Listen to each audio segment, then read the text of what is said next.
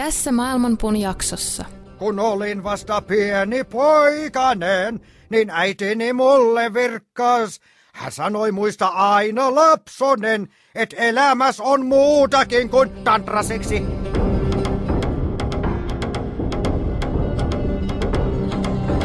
Maailmanpuun juuret ovat ylhäällä ja lehvästö alhaalla. Sen oksat levittäytyvät kaikkialle luonnonvoimien ravitessa niitä. Aistikohteet ovat sen versoja ja sen juuret levittäytyvät sitoen sielut niiden tekojen mukaisesti. Sen todellinen muoto ei ole näkyvissä tässä maailmassa, ei sen loppupää eikä alkupääkään.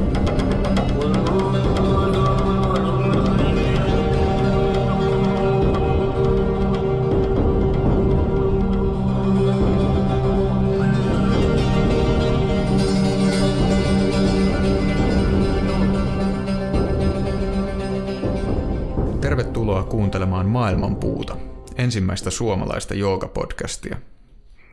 Maailmanpuu käsittelee joogaa laajana ilmiönä.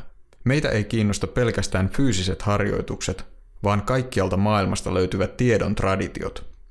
Jooga on yksi perinteistä, joille on ominaista syvä ymmärrys ihmisyydestä, meitä ympäröivästä todellisuudesta ja elämästä. Maailmanpuussa tarjoamme korkealaatuista keskustelua joogasta – ja siihen liittyvistä aihepiireistä suomen kielellä.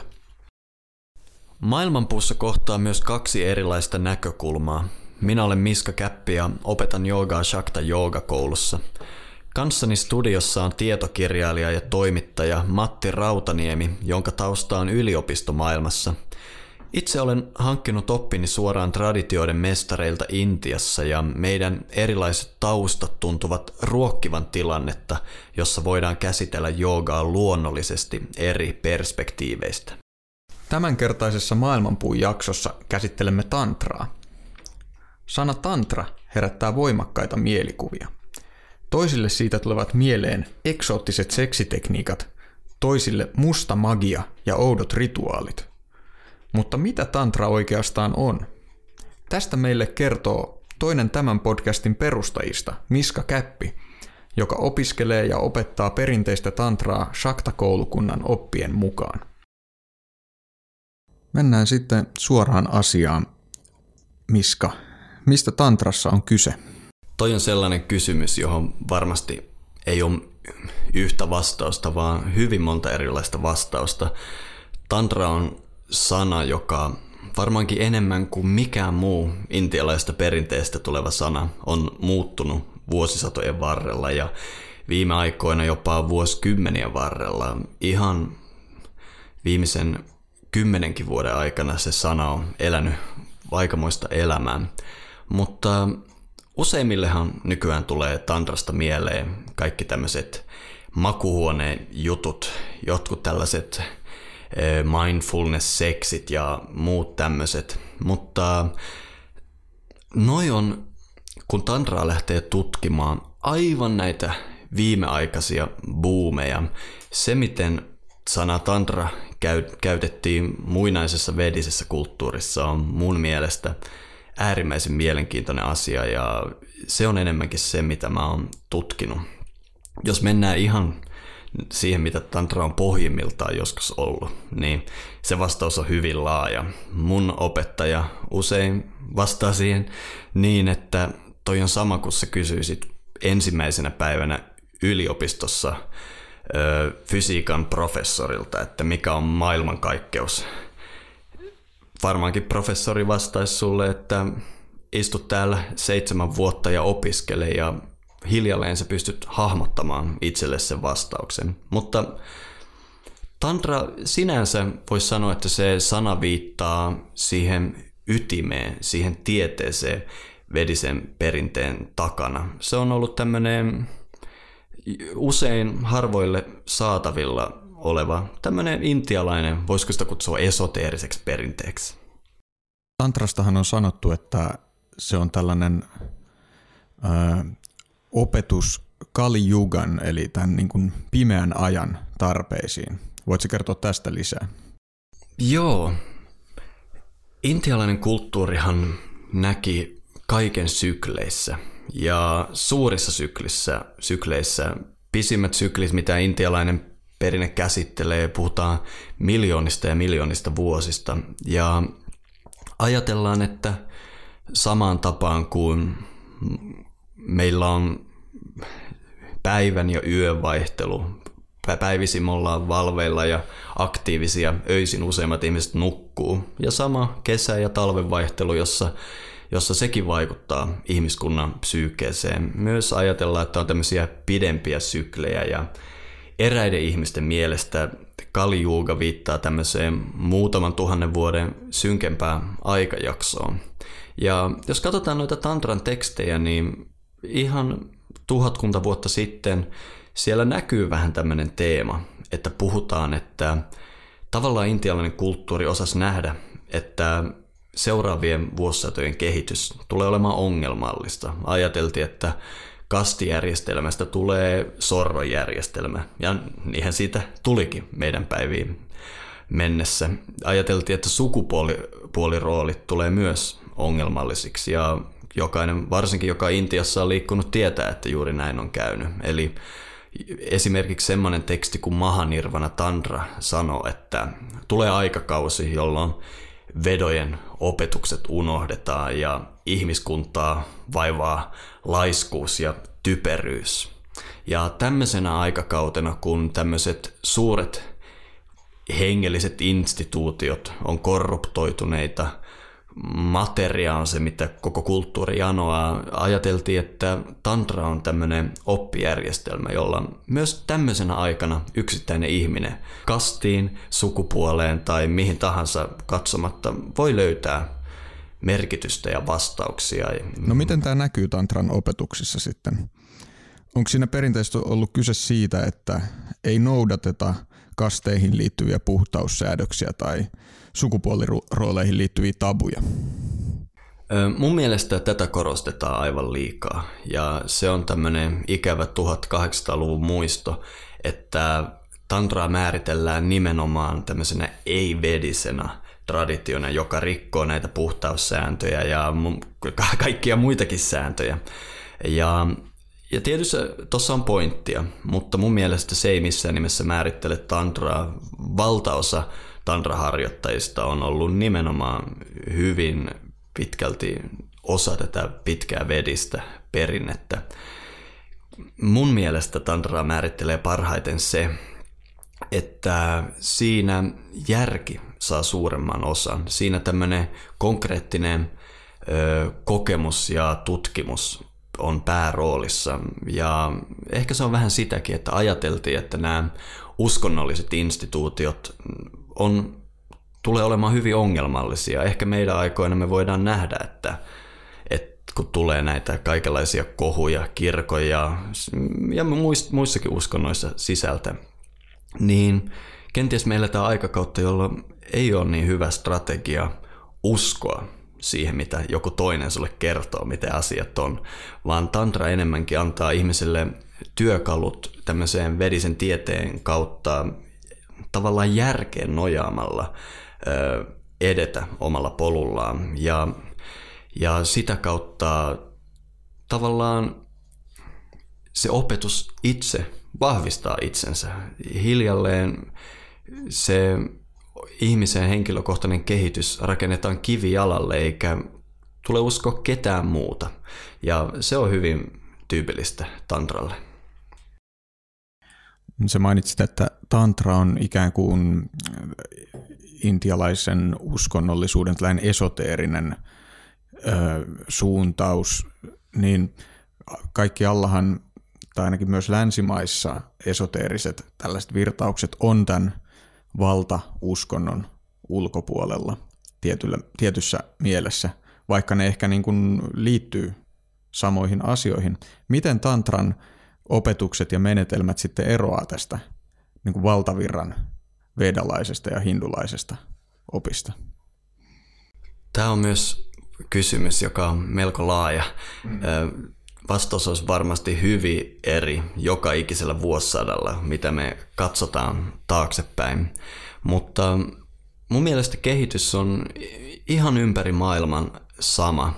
On ollut tämmöiset yhteneväiset traditiot, ihan sama minne katsot. Ja hiljalleen ne on mennyt pitkän rappion ja korruption jakson läpi ja sanotaanko, että viimeistään 500 vuotta sitten ympäri maailman näyttää siltä, että, että näihin instituutioihin ei enää hirveästi ole haluttu luottaa. Useimmat tuntee eurooppalaisen perinteen parhaiten ja meillä kävi täälläkin just niin, että, että ihmiset menetti uskonsa kirkkoon täysin 1500-luvun paikkeilla ja, ja hiljalleen tuli uskon puhdistus, protestantit. Huomattiin, kuinka kirkko alkaa olla korruptoitunut ja sitten ihmiset yritti itse vaikkapa raamattua kääntämällä saada selkoa siihen, koska enää näihin instituutioihin ei luotettu. Ja Euroopassa on paljon näitä järjestöjä, jotka tavallaan meni maan alle, ties että heitä ei kovin hyvällä katsota, mutta he kuitenkin halusivat tässä pienessä piirissä säilyttää sen syvän tiedon ja ymmärryksen, mitä myös Euroopassa on ollut. Ja Intiassa aika hyvin samalla lailla, mitä lähemmäs modernia aikaa tullaan, niin nämä aidot tantrikot on ollut vähän niin kuin sivussa. He on harjoittanut ö, tavallaan poissa muiden katseilta tätä perinnettä ja hyvin usein näissä on myös niin sanottu tämmöinen initiaatio tai vihkimysjärjestelmä, jossa sun pitää osoittaa olevassa sen tiedon arvoinen ja vasta sitten sut voidaan vihkiä tietoa ja ottaa osaksi tätä linjaa. Eli tämmöisiä pieniä eroja. Intian uskonnoissahan on aika voimakas myös tällainen askeettinen juonne. Ja tota, esimerkiksi jos ajatellaan, mä tiedän, että sä saatat olla tästä eri mieltä, mutta jos katsotaan nyt vaikka mitä joogasta kirjoitetaan Upanishadeissa ja Patanjali Yoogasutrassa, niin ne liittyy hyvin voimakkaasti tällaiseen niin askeettiseen maailmankuvaan, missä pyritään pois ruumiillisuudesta ja aineellisesta maailmasta – mun käsitys on, että tantralla, tantralla on erilainen näkemys näistä asioista. Joo, no mun täytyy kyllä myöntää, että mä oon sun kanssa eri mieltä. intialaista traditiota on mun mielestä ihan alusta pitäen kuvannut se, että eri traditiot ottaa vahvasti erilaisen perspektiivin asioihin. Eli no se vanha intialainen tapa kertoa sitä on, kuinka sokeat miehet tunnustelee elefanttia eri puolilta ja kaikki antaa vähän eri näkemyksen siitä, mutta kaikki puhuvat myös totta. Ja jos mennään Upanishadeihin tai Yoogasutriin, mä näen siinä kyllä ö, paljon ohjeita useammalle eri traditiolle. Ja nämä asketismit, rishit niin sanotusti näissä teksteissä mun nähdäkseni tämmöisen Mutta mut on tietysti, mulle on valaistu tätä tantran terminologiaa ja koodistoa ja sanastoa ja siinä nämä rishit itse asiassa on myös jotain, eli siinä mun nähdäkseni Upanishadeissa harvoin konkreettisesti puhutaan pyhistä miehistä, vaan se on just tämmöistä vähän niin kuin koodin muotoon puettua tietoa. Tantrassa on ihan totta, että löytyy useita perinteitä Intiasta ja ympäri maailmaa, jotka kieltäytyy elämästä. Tavallaan sanoo, että tämä elämä on harha, joka johtaa meitä harhaan. Ainoa tapa on kieltäytyä siitä ja suunnata kaikki huomionsa suoraan absoluuttiin. Ja sitä kautta alkaa askeetikoksi, elää yksinkertaista elämää ja ikään kuin poistua yhteiskunnasta. Tantra aika usein näkee sen, että tämä tie voidaan parhaiten kulkea elämällä, omaa elämää. Ja tavallaan se oma koettu ja eletty täysi elämä voi olla ratkaisu tähän karma-ongelmaan, mistä vedinen perinne puhuu niin paljon. Mutta tantrasta löytyy myös. Tantrahan jaetaan usein oikean käden ja vasemman käden tantraa ja moderni kar- karkea ymmärrys aiheesta on se, että oikean käden tantra on sitä valkoista hyvää tantraa ja vasemman käden tantra on sitä mustaa pahaa tantraa. Ja jotkut ottaa vielä tämmöisen punaisen tantraa, joka on sitten tätä eroottista tantraa. Ja muinaisesta maailmasta ei löydy ollenkaan tällaista jaottelua, vaan tämä oikean käden tantra viittaa juuri näihin ihmisiin, jotka omalla elämällään edustaa tätä luovaa, uutta synnyttävää puolta kosmoksesta. Ja nämä vasemman käden tantrat taas ikään kuin suuntaa itsensä toiseen suuntaan. Ei luoda mitään uutta, vaan palataan takaisin sinne yhteyteen. Ja he nimenomaan sitten menevät yhteiskunnan ulkopuolelle ja on hyvin paljon askeetikkoja. Eli tantrasta löytyy molemmat koulukunnat. Toi on mielenkiintoinen näkemys noista poluista, koska tota, se vallitseva käsitys, mihin itse on törmännyt kirjallisuudessa, myös tantran harjoittajien kirjoittamassa kirjallisuudessa on, että tota, tämä oikean puolen tantra liittyy siihen, että nämä tällaiset niin sanotut transgressiiviset elementit, eli jotka liittyy just näihin kasti, kasteihin ja tabuihin ja seksuaalisuuteen ja niin edelleen, niin oikean puolen tantrassa ne tulkitaan symbolisesti, eli ne liittyy tällaiseen rituaaliin ja visualisaatioon ja näin, kun sitten taas vasemman puolen tantrassa näitä kieltoja rikotaan ihan konkreettisesti. Mikä sun näkemys on tällaista tulkinnasta? Tunnen tämän tulkinnan tosi hyvin, koska se on nimenomaan se tulkinta, joka, jonka on saanut lukea joka ikisestä tantraa käsittelevästä kirjasta. Taitaa olla mun kirjassa myös. varmaan, varmaan. Ja ei, ei siinä mitään. Ja, ja mä olin myös ihan samaa mieltä, kunnes mut vihittiin tähän tantran tietoon ja totesin, että asia ei ole ihan sillä lailla. Nykymaailmassa se voi jopa ollakin näin, mutta mua ei ole koskaan kiinnostanut nämä modernit kulttuuri-ilmentymät, vaan mä oon ollut kaikista eniten kiinnostunut siitä, miten tantra on määritellyt opetuksensa ihan alun perin. Ja, ja tämä kaikki käy järkeen, jos ottaa sen, se mitä mun opettaja yritti vuostolkulla takoa mun päähän, että nämä ihmiset oikeasti tarkastelee maailmaa yhtenä. Nämä on hyvin vahvasti monistisia tai advaita tai ei-dualistisia perinteitä. Ja jos ihminen ottaa vakavasti tämmöisen ei-dualistisuuden, niin koko oma elämä on tavallaan samaa elämää kuin mitä koko kosmos edustaa. Ja vain sillä omalla elämällä ja oman niin kuin, mielen todella koulimisella siihen, että, että se edustaa koko kosmosta, niin näissä jutuissa alkaa olla järkeä. Ja kun tota kautta tätä pakkaa alkaa avaamaan ja katsoo vähän niitä vanhoja ohjesääntöjä ja, ja traditioiden tekstejä ja muuta, niin se oikea ja vasemman käden polku avautuu hyvin eri lailla. Eli tämä on semmoinen, missä esimerkiksi mun opettaja on täysin toista mieltä. Toi, toi on hirveän, siis se on järkeen käyvä näkökulma, mutta sitten toisaalta tämä, miten on perusteltu tätä selitystä, mikä on se yleinen selitys näille, on yleensä se, että koska perinteinen intialainen yhteiskunta on niin voimakkaasti sääntöjen ja hierarkioiden hallitsema, niin sitten tätä ei-dualistista kokemusta ja oivallusta on tavoiteltu nimenomaan rikkomalla näitä sääntöjä. Mun nähdäkseni tantrassa ei todellakaan ole kyse mistään kapinasta hierarkioita tai säännöstöjä kohtaan tai niihin reagoimisesta. Paremminkin Tantra on se tiede, joka vedisen kulttuurin takana on vaikuttanut alusta pitäen ja ne harvat, jotka sen hallitsee, on hiljalleen joutuneet marginaaliin.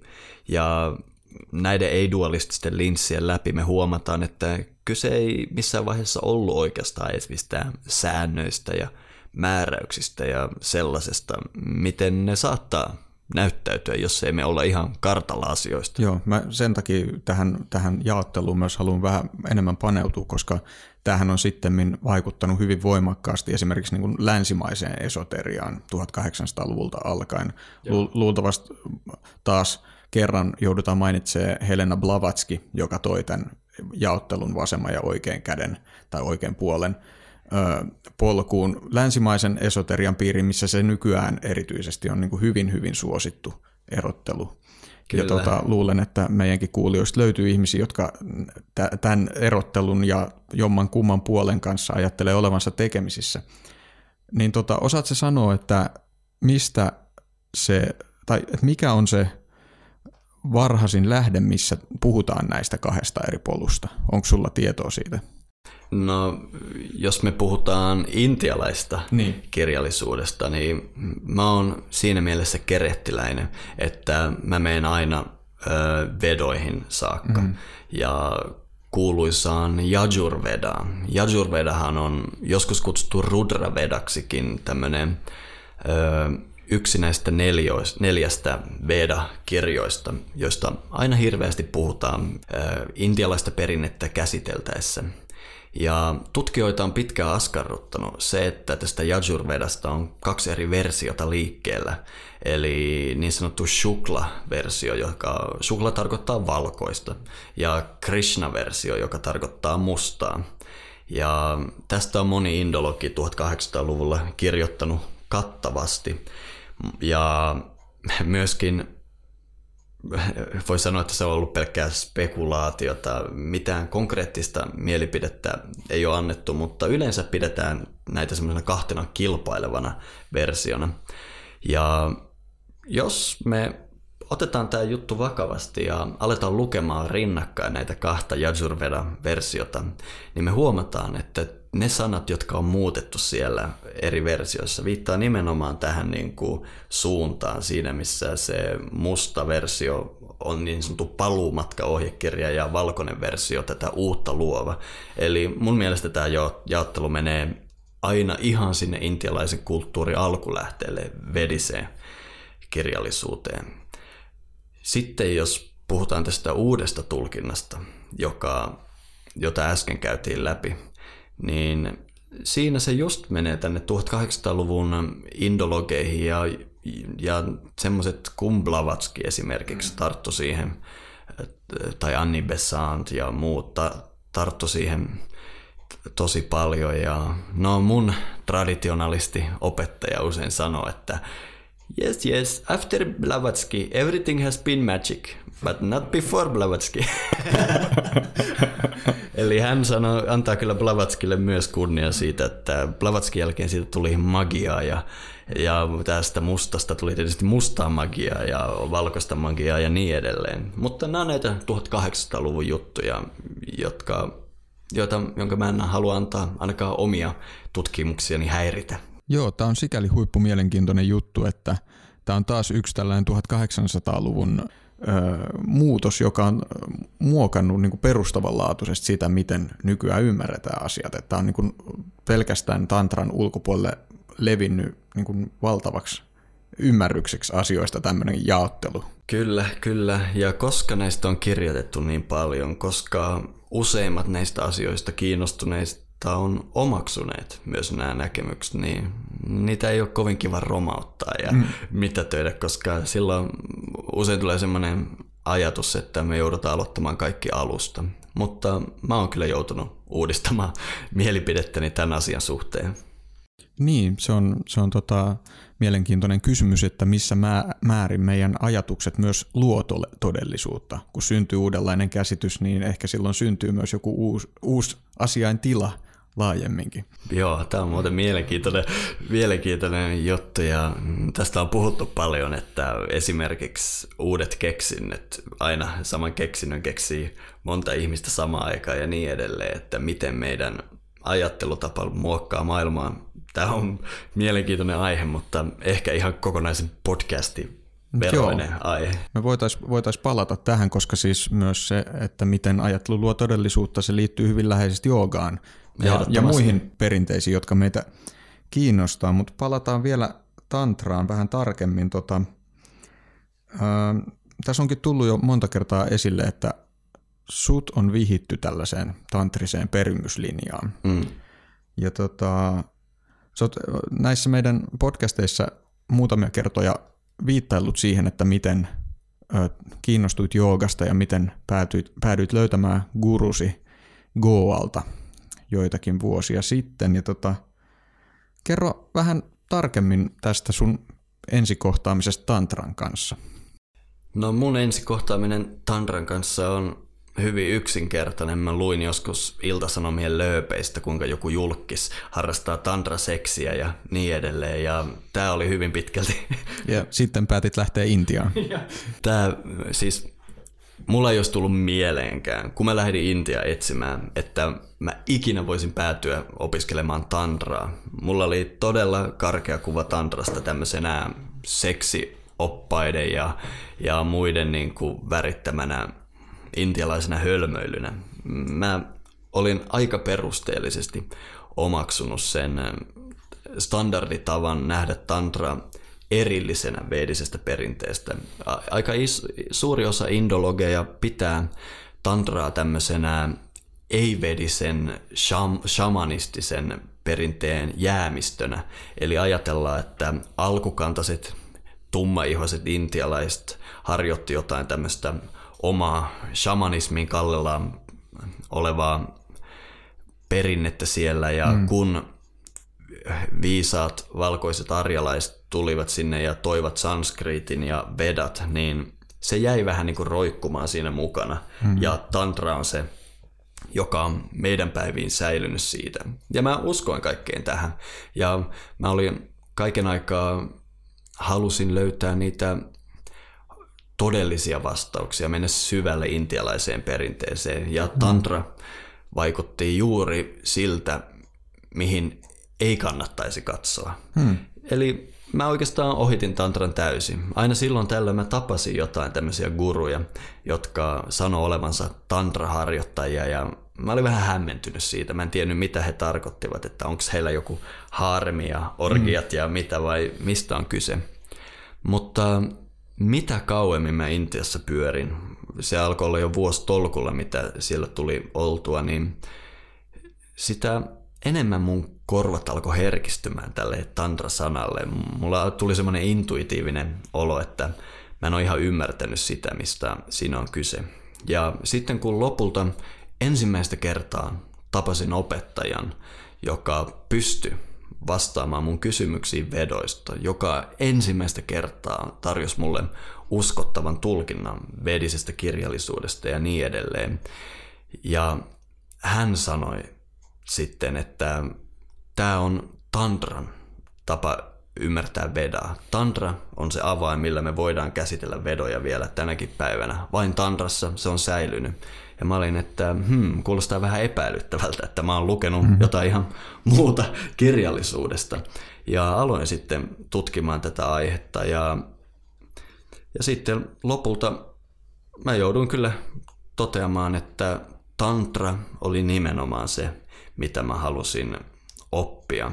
Eli jos me ajatellaan intialaista perinnettä, niin useimmitenhän me ollaan lännessä kiinnostuttu siitä, mitä brahminit sanoo. Ja tavallaan tätä intialaista papistoa pidetään suurena auktoriteettina.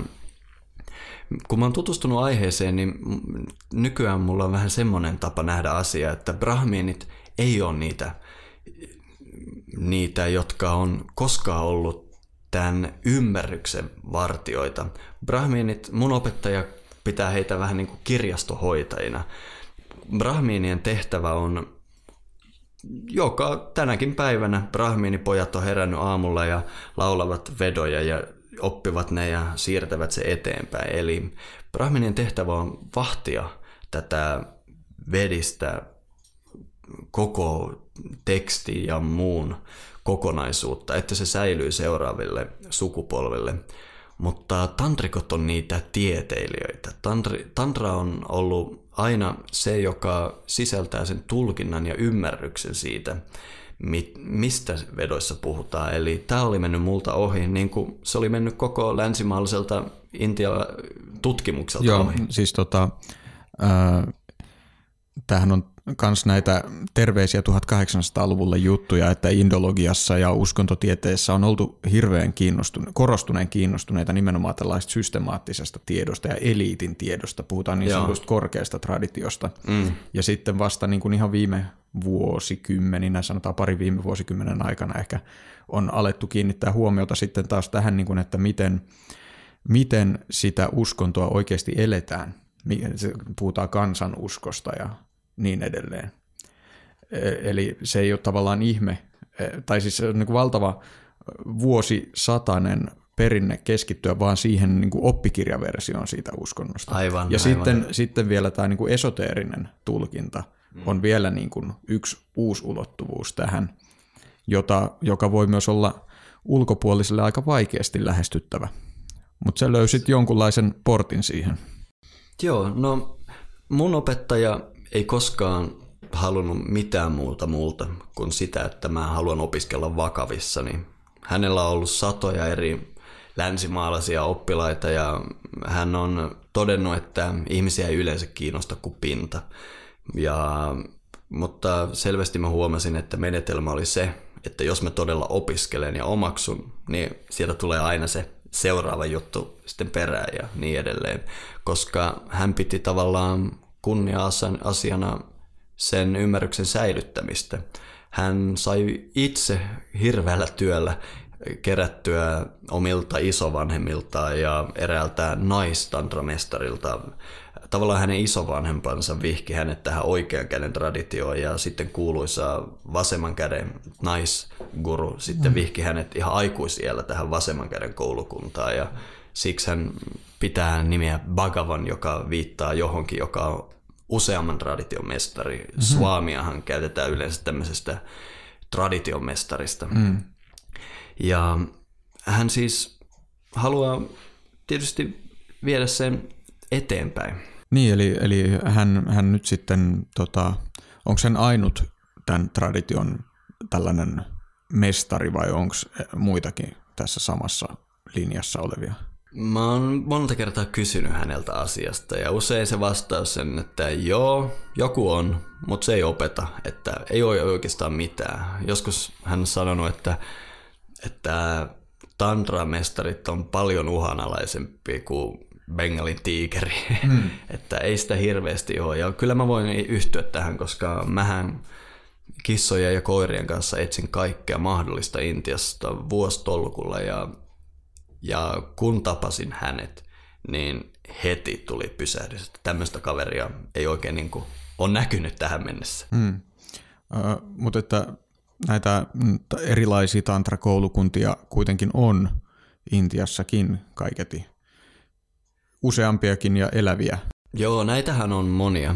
Elävistä mä en tiedä. Mä oon nimittäin opiskellut ihan, no en nyt viitti tämmöisessä yhteydessä sanoa nimiä, mutta tällaisten tantramestareiden kanssa, jotka, joita pidetään ihan niin kuin valastuneina suurina mestareina ja olen maksanut heille paljon rahaa, että he paljastaisivat kaikki salaisuutensa mulle ja sieltä tulee aina niitä ulkoisia perinteen rakenteita ja sanoja ja termejä ja juttuja, mutta sellaista, joka osaisi kietoa sen kokonaiseksi perinteeksi. Mä oon tavannut vaan tämän yhden ihmisen. Mä haluan mm. uskoa, että niitä on enemmän, mutta pirun vaikea niitä löytää. Mm.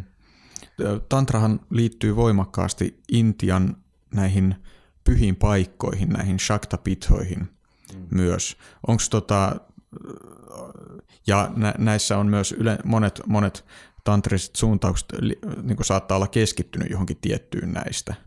Kyllä. Onko tällä sun mestarilla joku tietty sijainti tavallaan siellä Intian pyhässä maantieteessä? No, tämä on aika huikea aihepiiri. Mä en niin kuin hyvin kovinkaan usein puhu tästä lainkaan, mutta se on ihan totta, että, että tantra-perinteestä löytyy myös ymmärrystä siitä, miten ihan maantieteelliset sijainnit ja muut öö, merkitsee. Sitä, onko hänen ashraminsa just oikealla kohdalla, en kyllä usko, että on. En ole koskaan, koskaan kysynyt, mutta me ollaan puhuttu aiheesta ja hän on vähän vilauttanut mulle, että miten se maantiede merkitsee myös yleensä suhteessa ja miten se kaikki menee. Se on aika mielenkiintoista, mutta se on niin syvä aihe, että eiköhän jätetä se myöhempään. Mm-hmm. Nyt, nyt päästiin tota, niin sanotun esoteerisen tiedon äärelle. No, tota, mennään sitten vähän julkisempiin aiheisiin, eli tota, sä oot sanonut, että tämä tavallaan tantra se merkittävä asia, minkä sä oot oppinut, siinä on niin kuin tällainen mm, tavallaan avain, jonka kautta voi ymmärtää sekä vedistä perinte- per, perinnettä että muita perinteitä. Joo. Sitä mä en tiennyt, mutta mutta kun mä sitten aloin vakavissani opiskelemaan tätä asiaa, mä yllätyin aika paljon, että mun opettaja nimenomaan halus, että se tutkimus lähtee suoraan Rigvedasta, joka on koko intialaisen perinteen vanhin teksti. Ja mikä oli se olennainen juttu, oli tavallaan tutustua tämmöiseen jargoniin. Hän, mun opettaja käyttää sitä nimitystä jargon, eli erityissanasto tai mi, miten tätä voisikaan kutsua. Eli miten tämmöinen ei-dualistinen tiede, millaisilla termeillä se selittää sen, sen ei-dualistisen kosmoksen tai tietoisuuden tapaa järjestyä, tapaa synnyttää asioita ja, ja tämä koko vedinen perinne näkee maailmankaikkeuden ikään kuin tietoisuuden virtana. Ja se, miten tätä virtaa ja sen dynamiikkaa selitetään, sitä on ympäri maailman selitetty ikään kuin personoiduilla termeillä. Nykyään me kutsutaan näitä jumaliksi ja vaikka miksi. Yleensä Intiassa käytetään nimitystä Deva ja Devi ja niin edelleen. Mm. Eli jos me mennään katsoa Rikvedaa, siellä on Indra, siellä on Agni, kaikkia tämmöisiä jumaluuksia, jotka tekee kaikenlaista. Ja, ja mun koulutuksessa iso osa oli syventyä siihen, millaista aspektia tästä yhdestä tämä, tämä edustaa, millaista aspektia tämä toinen asia. Ja tavallaan kun sä oot omaksunut sen sanaston, niin sitten voidaan mennä näihin tantran teksteihin ja, ja sitä kautta ymmärtää, mitä ne sanoo. Ja mun täytyy sanoa, että tämä on ollut kaikista huikea asia, mitä tantra on mulle opettanut. Voi, voi sanoa suorastaan, että housut pyörii jaloissa, kun alkaa omaksumaan sen ja tutustumaan johonkin klassiseen tantra-tekstiin. Otetaan nyt vaikka Paratrishika Vivarana ja, ja pystyy lukemaan sitä tässä tradition tavalla. Se on vaikuttava ja uskomaton kokemus ja mun täytyy sanoa, että silloin mä aloin nöyrtymään ja vihdoin ymmärsin, kuinka syvästä tieteestä tantrassa on kyse. Eli tässä on kyse hyvin, hyvin tällaisesta tota, sellaisesta perinteistä, joka vaatii tällaista tiedollista opiskelua. Kyllä. Ja ki- varmasti sanskritin taito on ihan välttämätön siihen syventymiseen. Kyllä, kyllä. Se on juuri ominaista tantralle. Hyvin moni näistä säilyneistä perinteistä perustuu uskoon.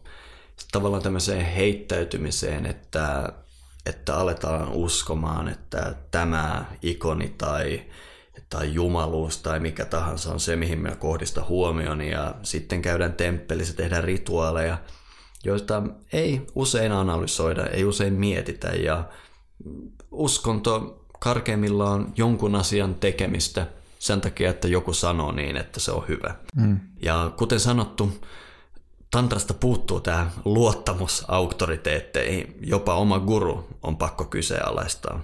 Ja sitä kautta se opiskelu lähtee siitä, että katsotaan, mitä näissä perinteissä nämä tietyt termit tarkoittaa, miten se tiede on rakennettu ja millaista maailmankuvaa se edellyttää. Koko Tantra-idea on käyttää järkeä mm-hmm. siihen, että me voitaisiin päästä järjen ulkopuolelle, koska Tantra puhuu sellaista, vois, voisiko sanoa, kokonaisesta kokemuksesta.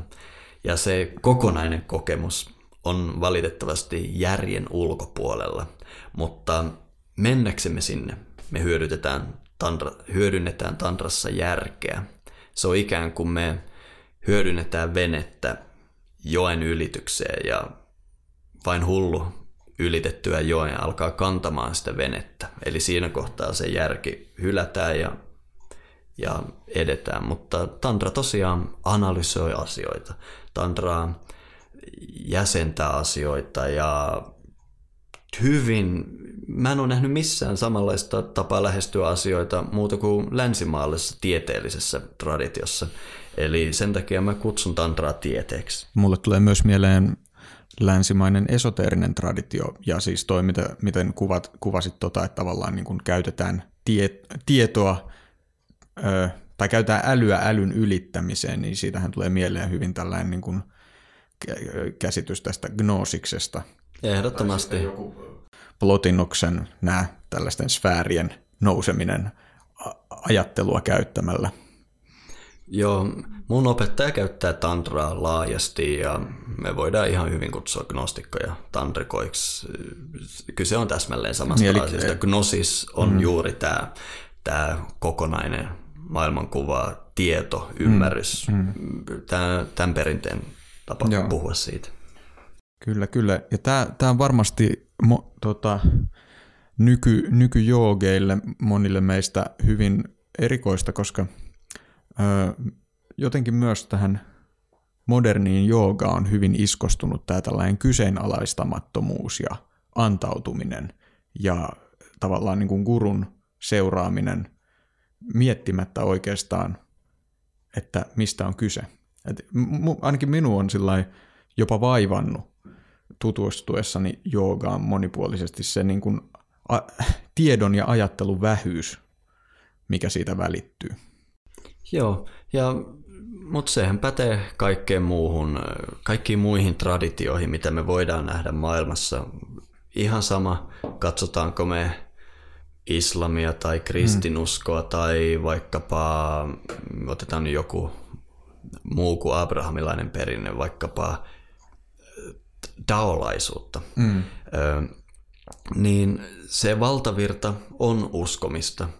Mutta jos me mennään kristittyyn perinteeseen ja lähdetään lukemaan näitä suuria munkki mystikkoja 1200-luvulta, niin sieltä löytyy ihan sama asia. Eli nämä mystikot, tantrikot, jos halutaan kutsua, mm. löytyy täältä.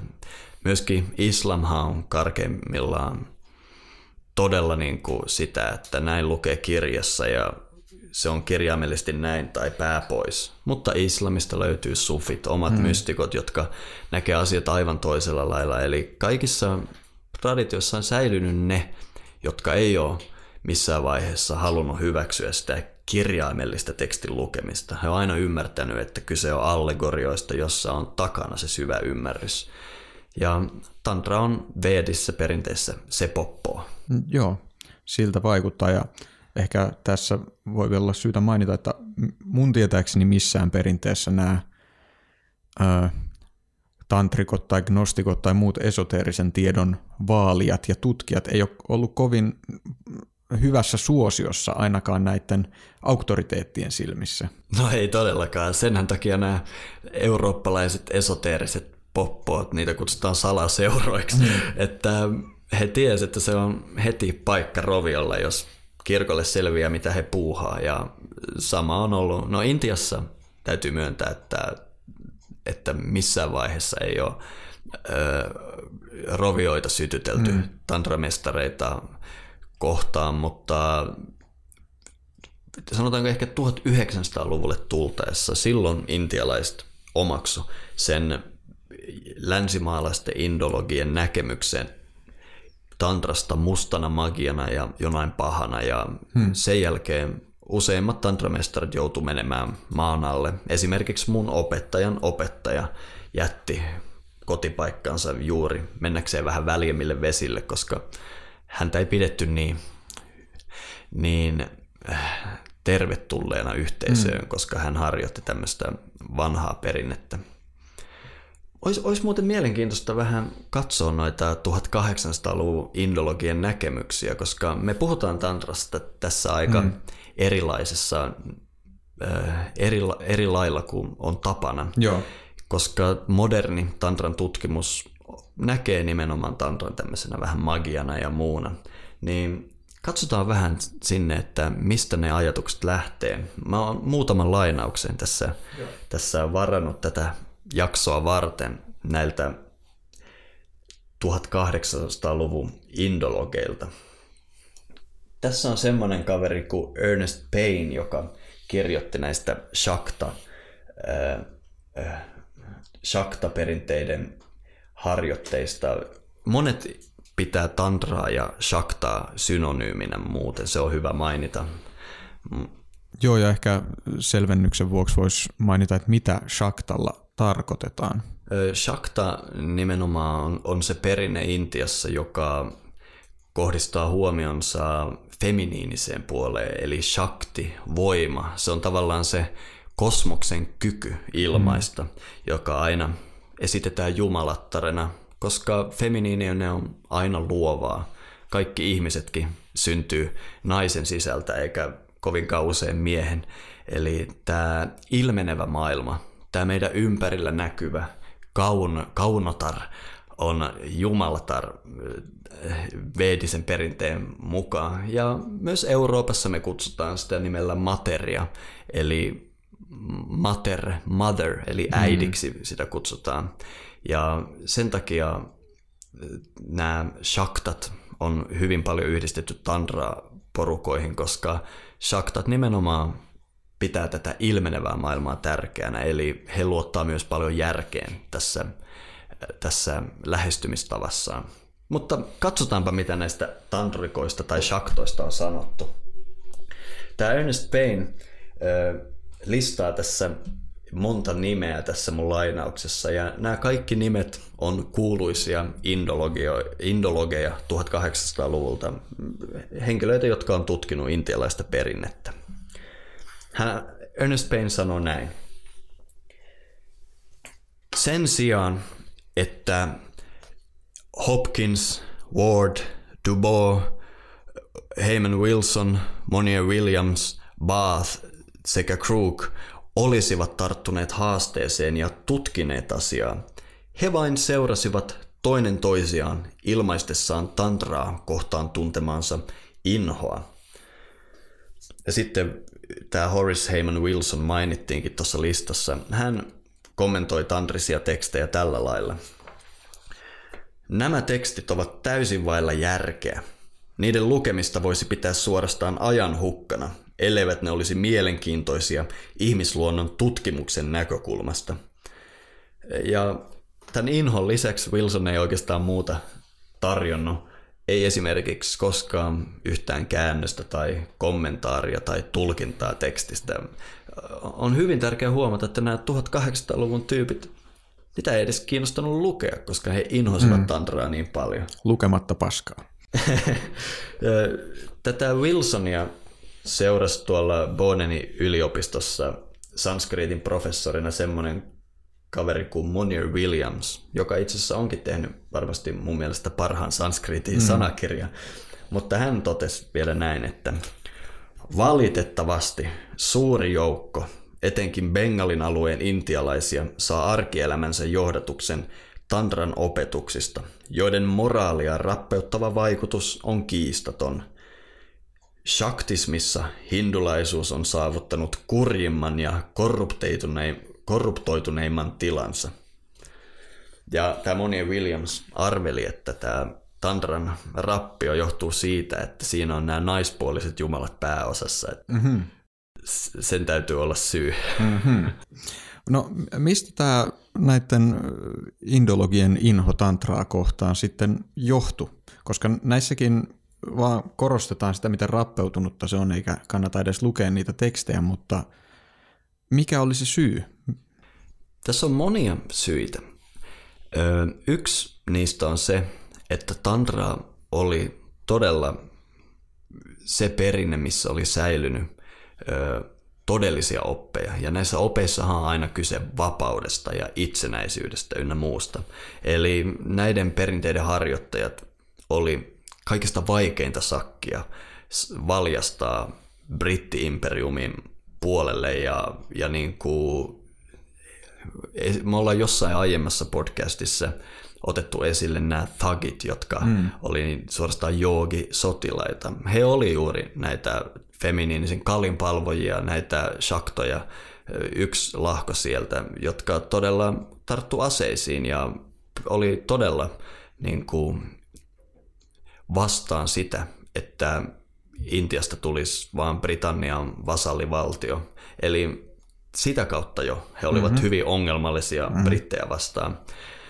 Toinen merkittävä syy on se, että Tantra siis selittää sitä, miten kosmos toimii. Ja ihan perus lähtökohta sille, että jotain voi syntyä, niin nähdään, että se vaatii kaksi vastakohtaa. Ja tantra-perinteessä sitä kuvaa Shiva ja Shakti, eli Shiva ja hänen vaimonsa.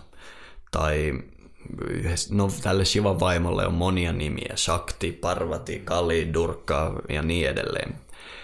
Ja tavallaan siis Tantra näkee koko kosmoksen Shivan ja Shaktin välisenä rakkautena. Niin kuin ihmistäkään ei voi luoda rakastelematta, Tantran mukaan ei koko kosmosta voi luoda rakastelematta. Eli tavallaan tämä suuri tietoisuus Shiva rakastelee Shaktin kanssa ja se synnyttää kosmoksen. Tämä on tavallaan se allegorinen tapa puhua tästä.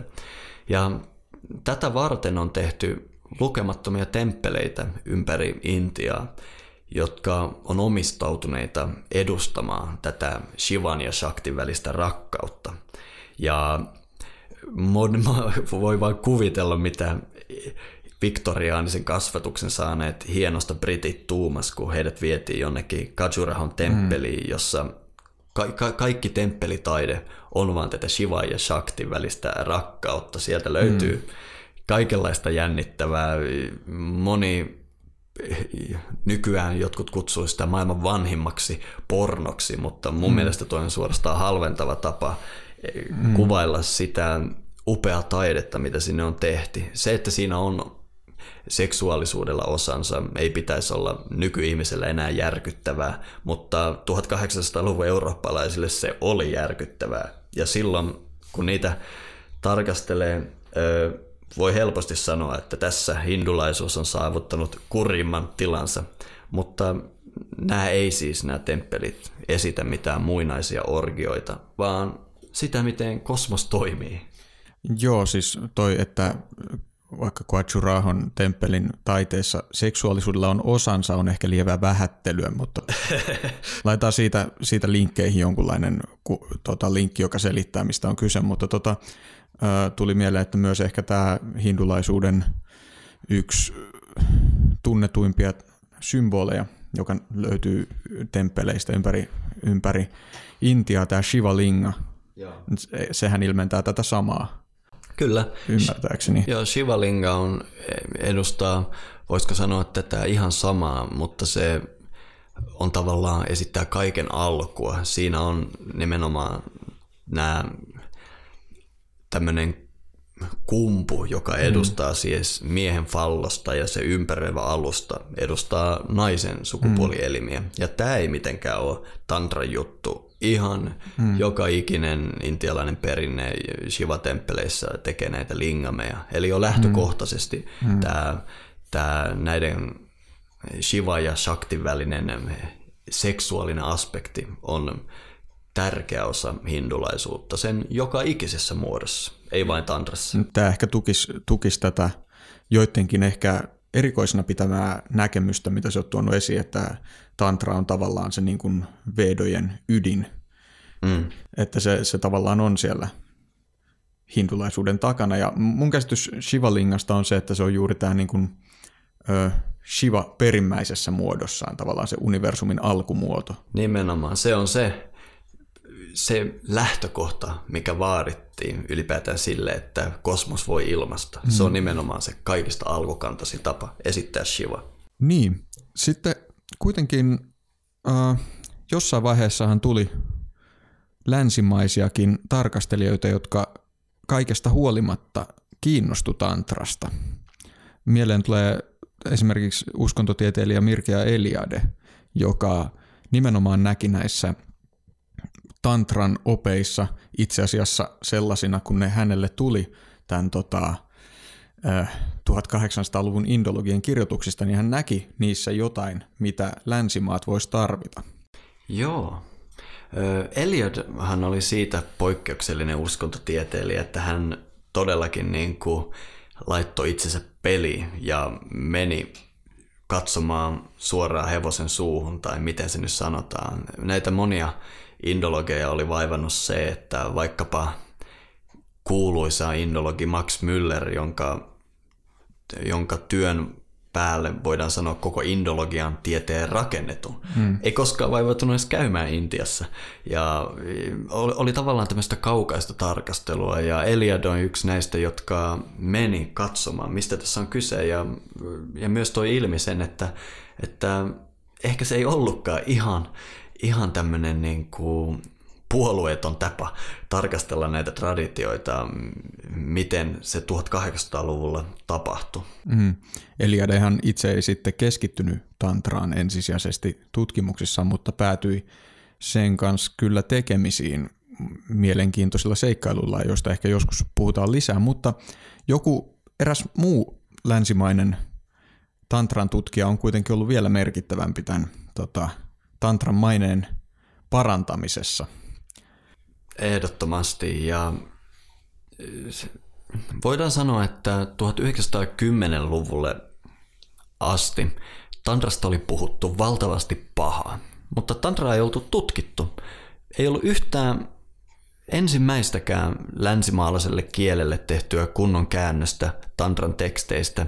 Kukaan ei ollut vaivautunutkaan niin kuin todella vakavasti tutkimaan Tantraa. Mutta sitten tuli tämä yksi kaveri. Hänen nimensä on John Woodruff ja hän päätyi Kalkutan kaupunkiin tuomariksi ja oli siellä tuomarina ja Kalkuttahan on Bengalin ydintä, Kalin kaupunki ja juuri noilla alueilla Tantra on säilynyt elinvoimaisimpana.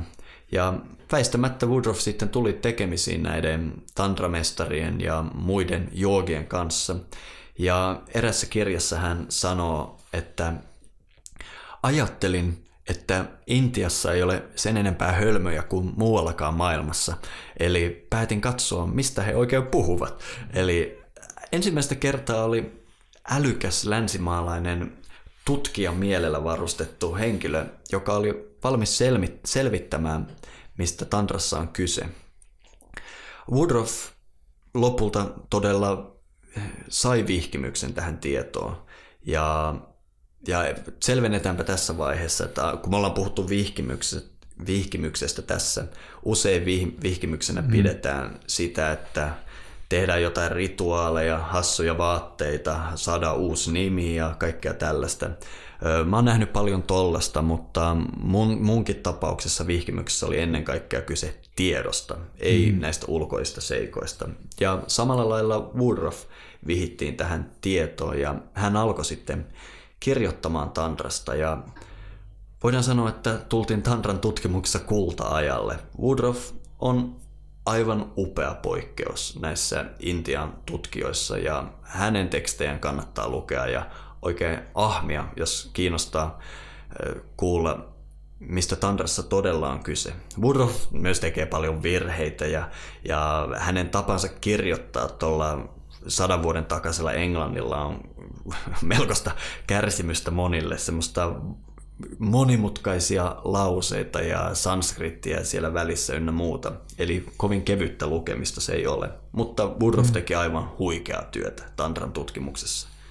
Woodruffin tunnetuin kirja useimmille joogasta kiinnostuneille taitaa olla tämä The Serpent Power, joka, joka inspiroi Carl Gustav Jungia ja Timothy Learyä jopa. Joo, tämä Serpent Power on hauska teos. Va- valitettavasti se on se Woodruffin tunnetuin teos. Mun mielestä, jos luk- kuuntelijat aiotte tutustua Woodruffiin, se on kenties se viimeinen kirja, joka häneltä kannattaa lukea, koska se vaatii aivan mittavat taustatiedot, että siitä voisi saada jotain selkoa. Ja myös Woodruffilla itsellään tapahtui pieni moka sitä tehdessä. Se on siis käytännössä tämmöisen tekstin kuin Sat Chakra Nirupada käännös. Siinä mielessä mielenkiintoinen käännös, että sen esipuhe on 300 sivua ja käännös vaan muutama sivu. Eli se on iso kommentaari tästä kuutta chakraa käsittelevästä tekstistä. Tätä ennen chakrosta ei ollut oikeastaan tullut paljonkaan tietoa länteen. Hmm. Teosofit ja muut oli vähän puhunut näistä, mutta tässä ensimmäistä kertaa käännettiin chakroja käsittelevä teksti. Ja siitä lähtien chakroja on rakastettu. Monet tutkijat on mennyt tähän chakrapuoleen ja nykyään on ihan valtavirtain joogakoulut puhuu chakrojen avaamisesta ja tämä chakra on jumissa ja tämä mm. auki ja niin edelleen. Eli koko tämä kehitys lähti tästä Woodruffin käännöksestä. Ää, tässä käännöksessä on vaan se hassu juttu, että Woodruff itse ei tiennyt kääntävänsä suuren teoksen yhtä kappaletta. Taitaa olla, muistaakseni tässä, mikä sen tekstin nimi on? Oh, Shri Tatva Chintamani. Tässä mm-hmm. Shri Tatva Chintamani tekstissä taitaa olla 24 kappaletta ja tämä kuuden chakran käsikirja on niistä yksi. Ja tämä käsittelee nimenomaan tatva-konseptia, tämä, tämä koko teos. Mm-hmm. Eli juuri suhteessa tähän tatva-konseptiin tulisi ymmärtää nämä chakrat. Ja koska tämä ensimmäinen chakra-kirja ei tavallaan käännettiin konteksti ulkopuolella, mm. niin tämä chakra-ymmärrys on siitä eteenpäin ollut vähän värittynyttä.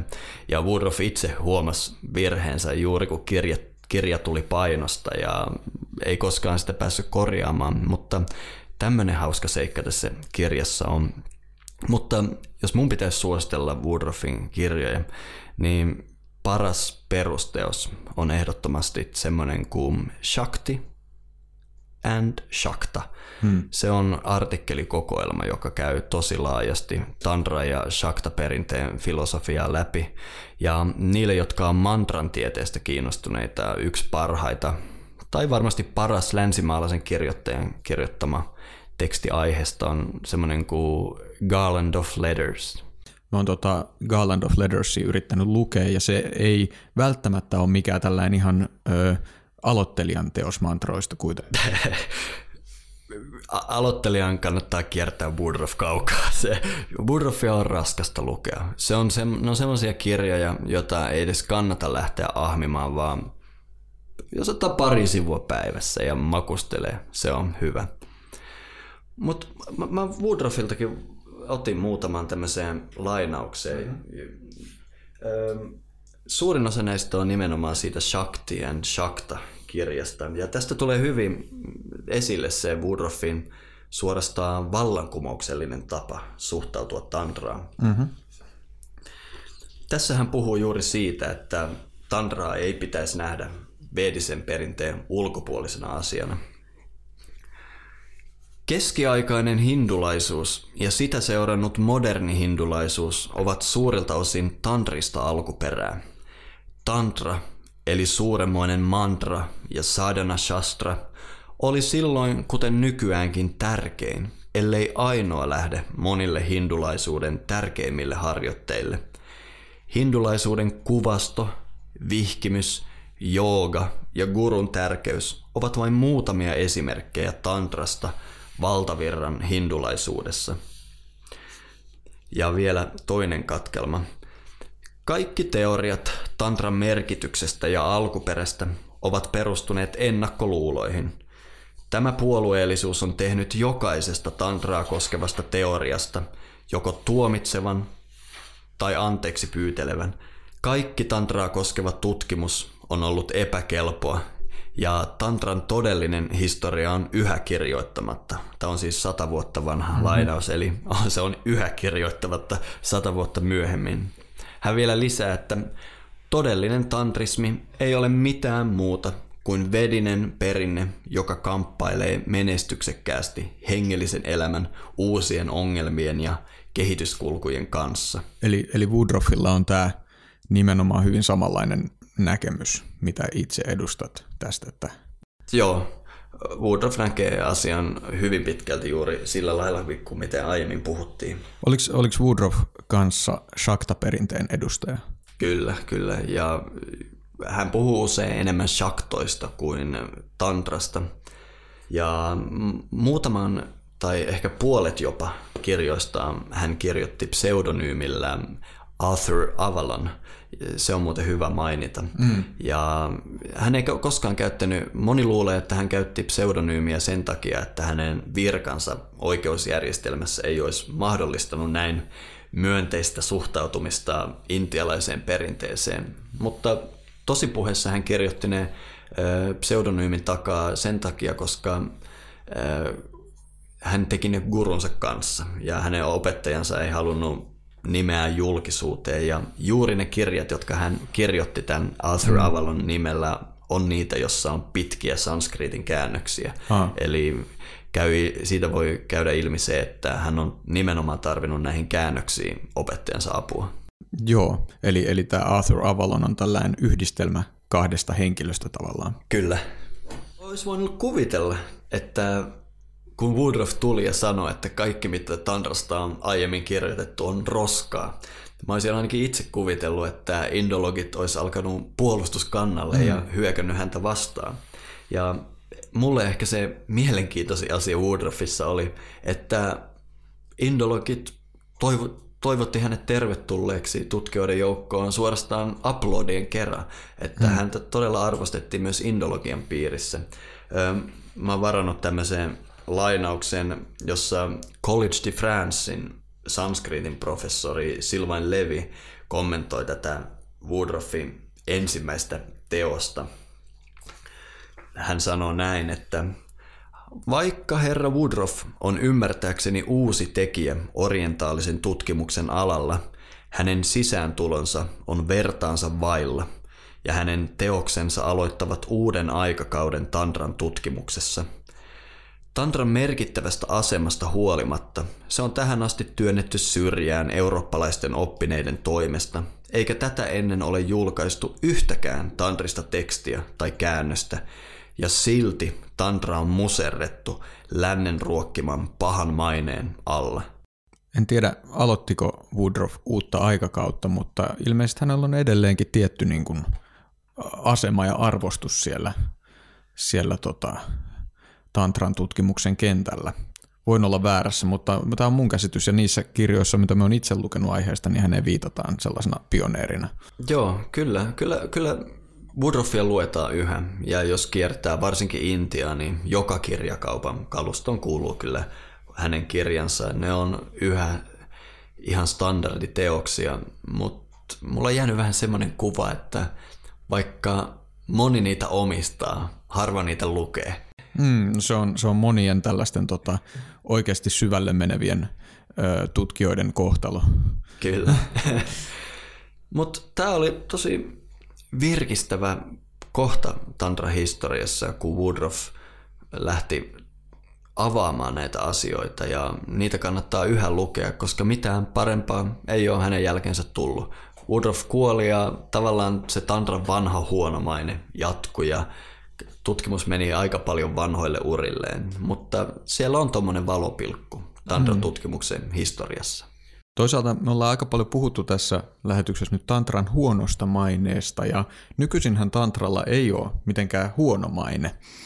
Sillä on itse asiassa aika hyvä maine, mutta se vaikuttaisi olevan jotain ihan muuta kuin mistä me on nyt puhuttu tässä podcastissa. Niin, tantrahan, en tiedä onko sillä hyvä vai huono maine, mutta sillä on hyvin spesifi maine nykyään.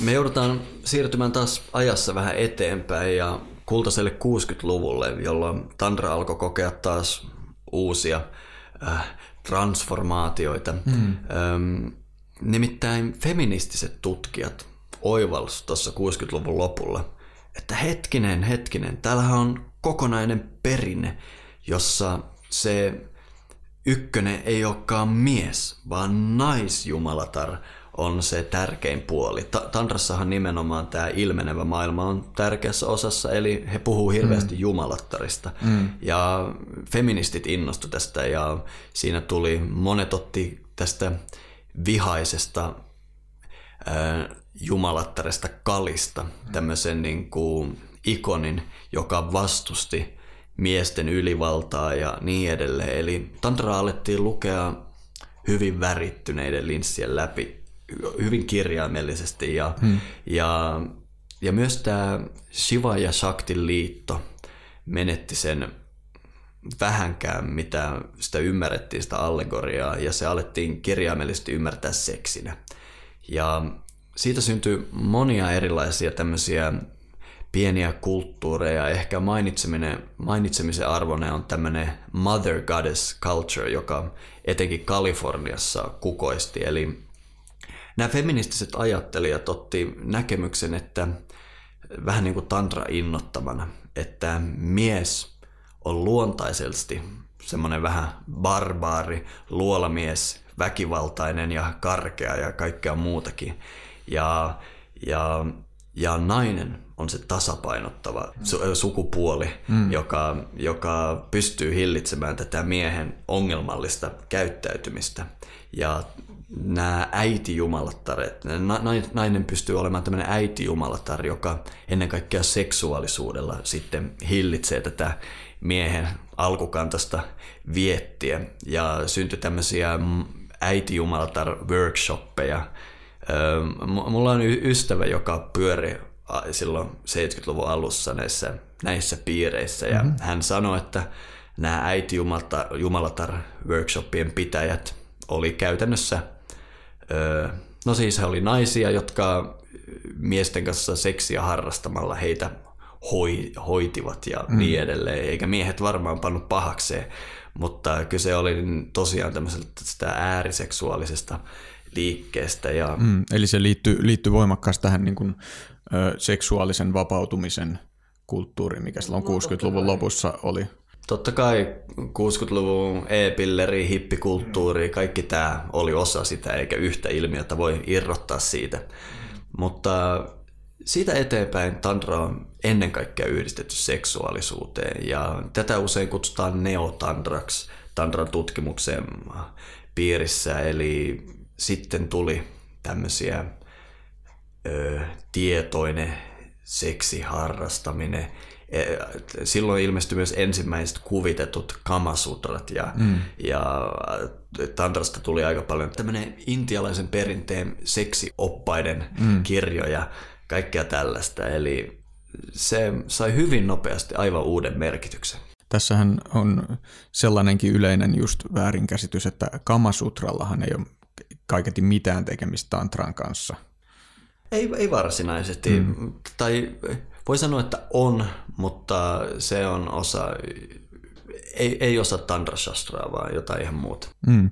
Niin, eli siis 60-luvun lopulta asti on tavallaan muodostunut tämä nykyinen käsitys, että tantra on yhtä kuin tantraseksi. Ja siinä on taustalla ollut hyvin voimakkaasti tämä niin kuin symboliikka, jota tantrisissa teksteissä on, liittyen juuri tähän Shivan ja Shaktin näiden kahden periaatteen suhteeseen, mutta onko tämä kaikki seksuaalisuus tantrassa sitten symboliikkaa? Jos puhutaan nyt tantrasta ihan niin kuin tässä mielessä, mitä me on aiemmin puhuttu, eikä vaan nykymielessä. No totta kai myös tantrikot lisääntyy, eli, eli seksuaalisuus on osa myös tantraharjoittajien elämää.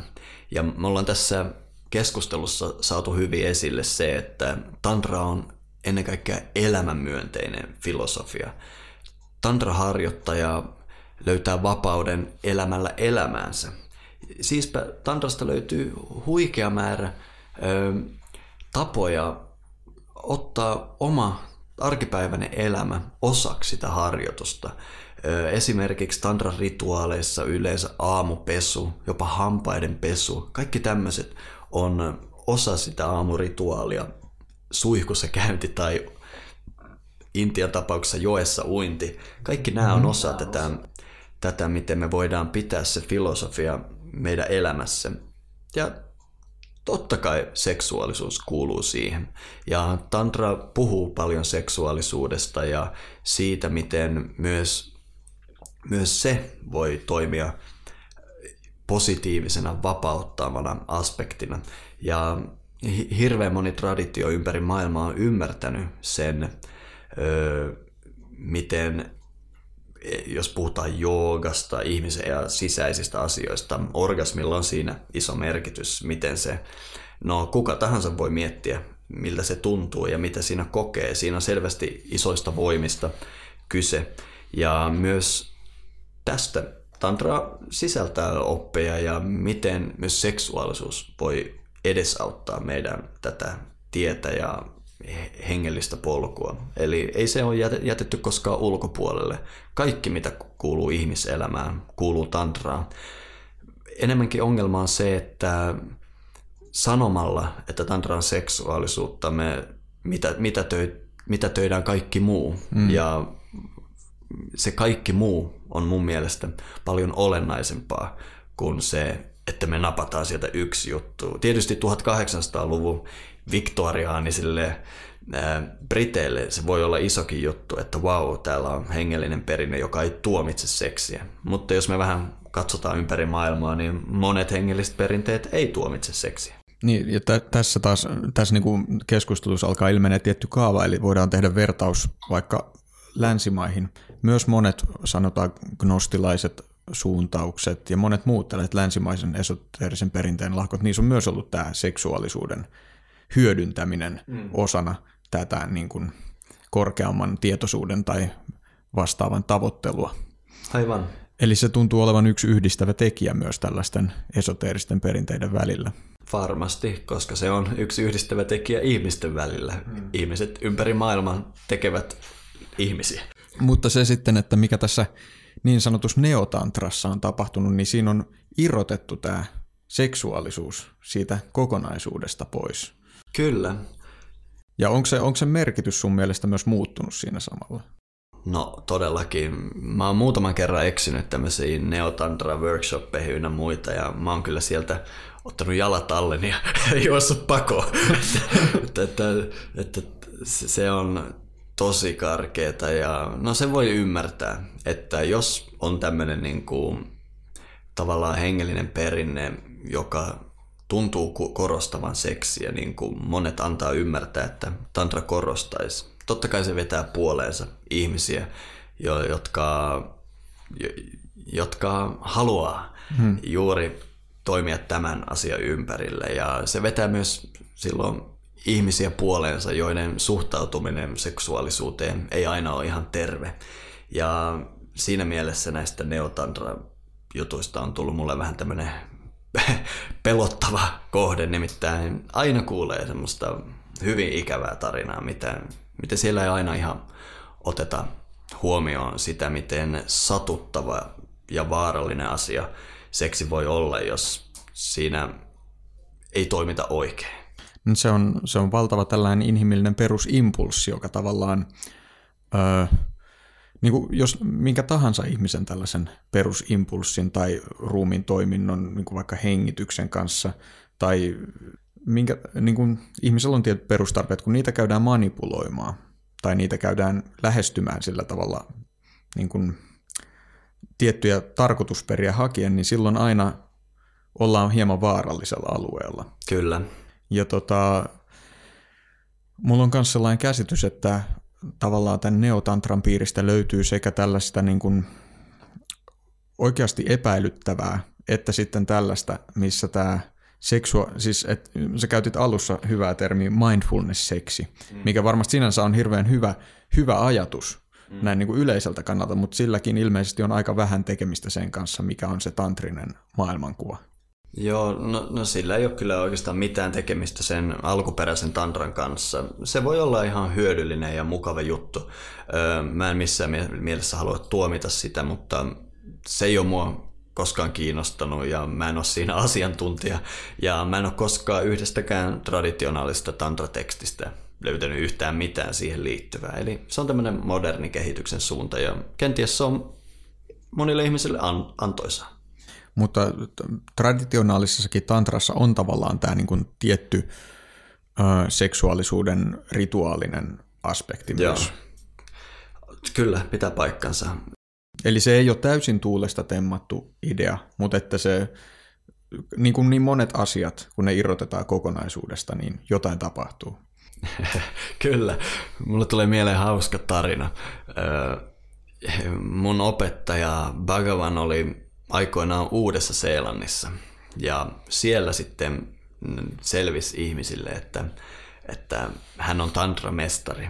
Ja kaikki tietenkin ajatteli, että hän on silloin joku seksimestari. Mm-hmm. Ja, ja hän sanoi, että hei, sun pitää järjestää meille tänne nyt semmoinen orgia, chakra puja ja niin mm. edelleen. Ja Bhagavan sanoi, että ei, ei, ei että siinä pitää olla ko- pitkän koulutuksen saanut, että se menisi meillä vaan ihan leikkimiseksi ja, ja, ja sun äiti tulisi puhumaan toiselle olkapäälle ja, ja isä toiselle olkapäälle ja, ja huomaisit, että se ei olekaan kiva juttu.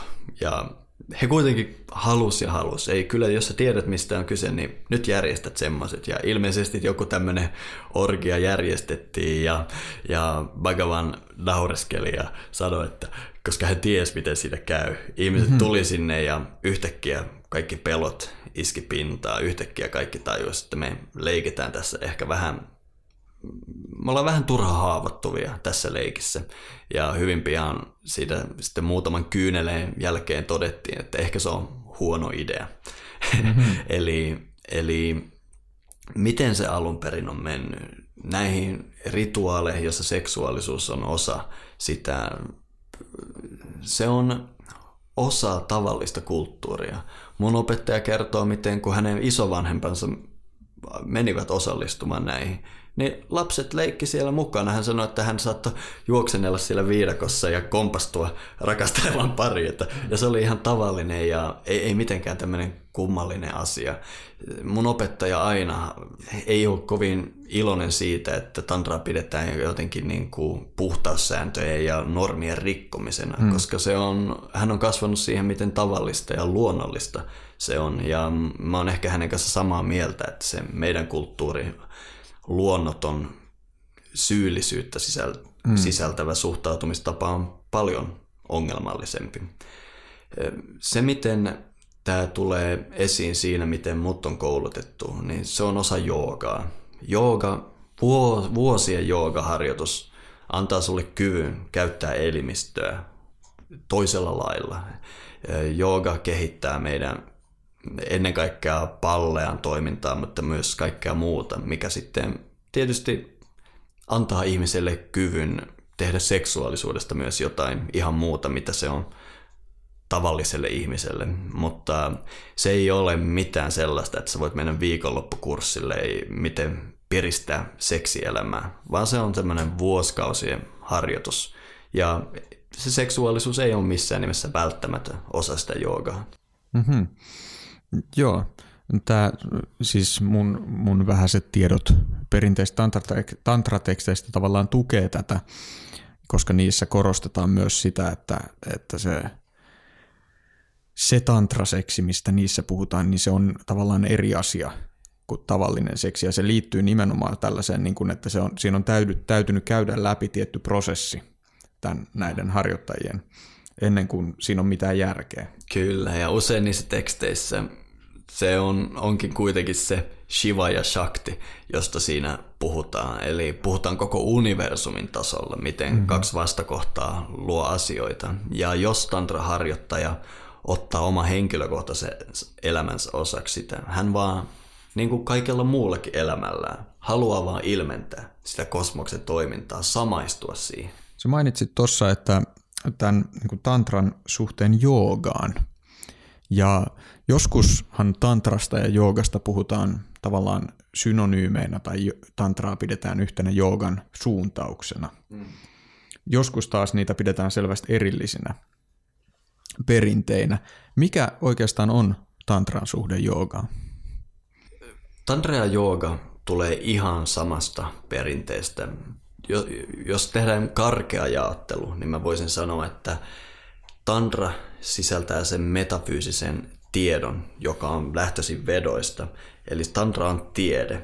Jooga on, miten me laitetaan se käytäntöön, mm-hmm. mitä me tehdään sillä tiedolla. Se tulee joogaksi. Ja se on hyvin perinnekohtaista. Esim. tämä kaulatraditio, mitä mä opetan, siinä jooga ja tantra ne on yhtään, niitä ei ole voi irrottaa toisistaan, mutta esimerkiksi jossain buddhalaisessa perinteisessä tantra ja jooga on irrallaan toisistaan ja mm-hmm. niin edelleen, eli se vaihtelee paljon. Ja hei, kun nyt kerran mainitsin buddhalaisen eh, tantran, kuka se onkaan maailman kuuluisin tantramestari? Tämä on hyvä tietokilpailukysymys. Ois, jos meille voisi soittaa tänne lähetykseen, niin nyt odotettaisiin puheluita, mutta koska ei voi, niin vastaan itse, että Dalai Lama. Kyllä, kyllä. Siis koko tibetiläinen buddhalaisuus on yksi vahvimmin säilyneistä tantra-perinteistä ja Dalai Lama on suuri tantra-mestari. Eli tämä osoittaa meille sen, kuinka paljon tämä sana tantra on värittynyt viimeisen parin sadan vuoden aikana. Eli mm-hmm. kun katsotaan tiibetiläistä buddhalaisuutta, siinä me nähdään tantraa puhtaimmillaan. Mm-hmm. Mutta palaten tähän jooga-asiaan, niin se on hyvä muistaa, että melkein kaikki termit, mitä viljellään nykyään joogassa, on ihan suoraan lähtöisin tantrasta. Kaikki chakrat ja mantrat ja mudrat ja mitä kaikkea. Nämä on alun perin tantrisia termejä, eli niin kuin John Woodruffkin sanoi, moni, lähes kaikki intialaista perinnettä harjoittajat har, harjoittavat, harjoittaa tietämättään tantraa. Ja mä joskus aina sanon, että ainoa asia, mikä mod- modernissa joogassa ei ole tantraa, on se, mitä kutsutaan nykyään tantraksi. Eikös tota, niin kun esimerkiksi yksi tapa havainnollistaa joogan ja tantran suhdetta on just tämä, että monet joogan harjoitukset perustuu tähän käsitykseen, että koko maailmankaikkeus sisältyy ihmisruumiiseen. Kyllä, tämä on ihan peruslähtökohta Tantraan takana. Kuuluisa Vishvasara Tantra sanookin, että se mikä on tässä on kaikkialla, se mikä ei ole tässä ei ole missään muuallakaan. Eli se on vain toinen tapa esittää tämä niin ylhäällä kuin mm. alhaalla, mm. miten eurooppalainen esoteria sen sanoo. Niin, ö, mutta tota, mitäs Miska, jos joku on nyt sitten kiinnostunut paneutumaan tantraa enemmän, niin mihin heidän kannattaisi suunnata? No tantra on kyllä rantautunut kaikissa muodoissaan Suomeen, eli se on helppo löytää. Jos kiinnostaa nämä modernin ja neotantran ilmentymät, niin Google on sen suhteen ystävä. Jos taas kiinnostaa tantran traditionaalinen puoli ja se tantran tiede, niin sitten mä kyllä suosittelen suuntaamaan meille Shakta Yoga kouluun. Koko meidän joogasysteemi tulee sieltä kaulat tantrasta ja me tarjotaan joka päivä tunteja Helsingissä. Ja Helsingistä, Helsingin ulkopuolelta tulijoille on varmasti parasta osallistua meidän kursseille. Varmasti paras tilaisuus on kesällä meidän Latvian leiri, jossa me todella pystytään kauniilla paikalla meren rannalla viikon ajan perehtymään aiheeseen. Ja koska siinä on niin perusteellinen joogaharjoitus myös mukana, se tuntuu todella edesauttavan se tantran tieteen omaksumista. Eli meidän sivulta löytyy tiedot siitä Latvian joogaleiristä. Sitten on taas tietysti kaikenlaisia kursseja ja retriittejä sun muuta. Ja ne, jotka todella haluaa oppia tantrasta, suosittelen osallistumaan meidän opettajan koulutukseen, jossa me todella paljastetaan se tiede. Mm. Ja tietysti joku voi haluta lähteä etsimään Intiastakin tantramestaria ja voi vaikka laittaa mulle sähköpostia, mä voin kertoa mitä tiedän, jos haluaa apua etsintöihin. Tähän on ehkä hyvä lopettaa.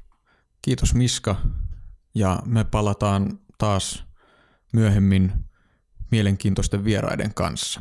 Kyllä, seuraavassa jaksossa taas meillä on vieras, eli Palataan siihen muutaman viikon päästä.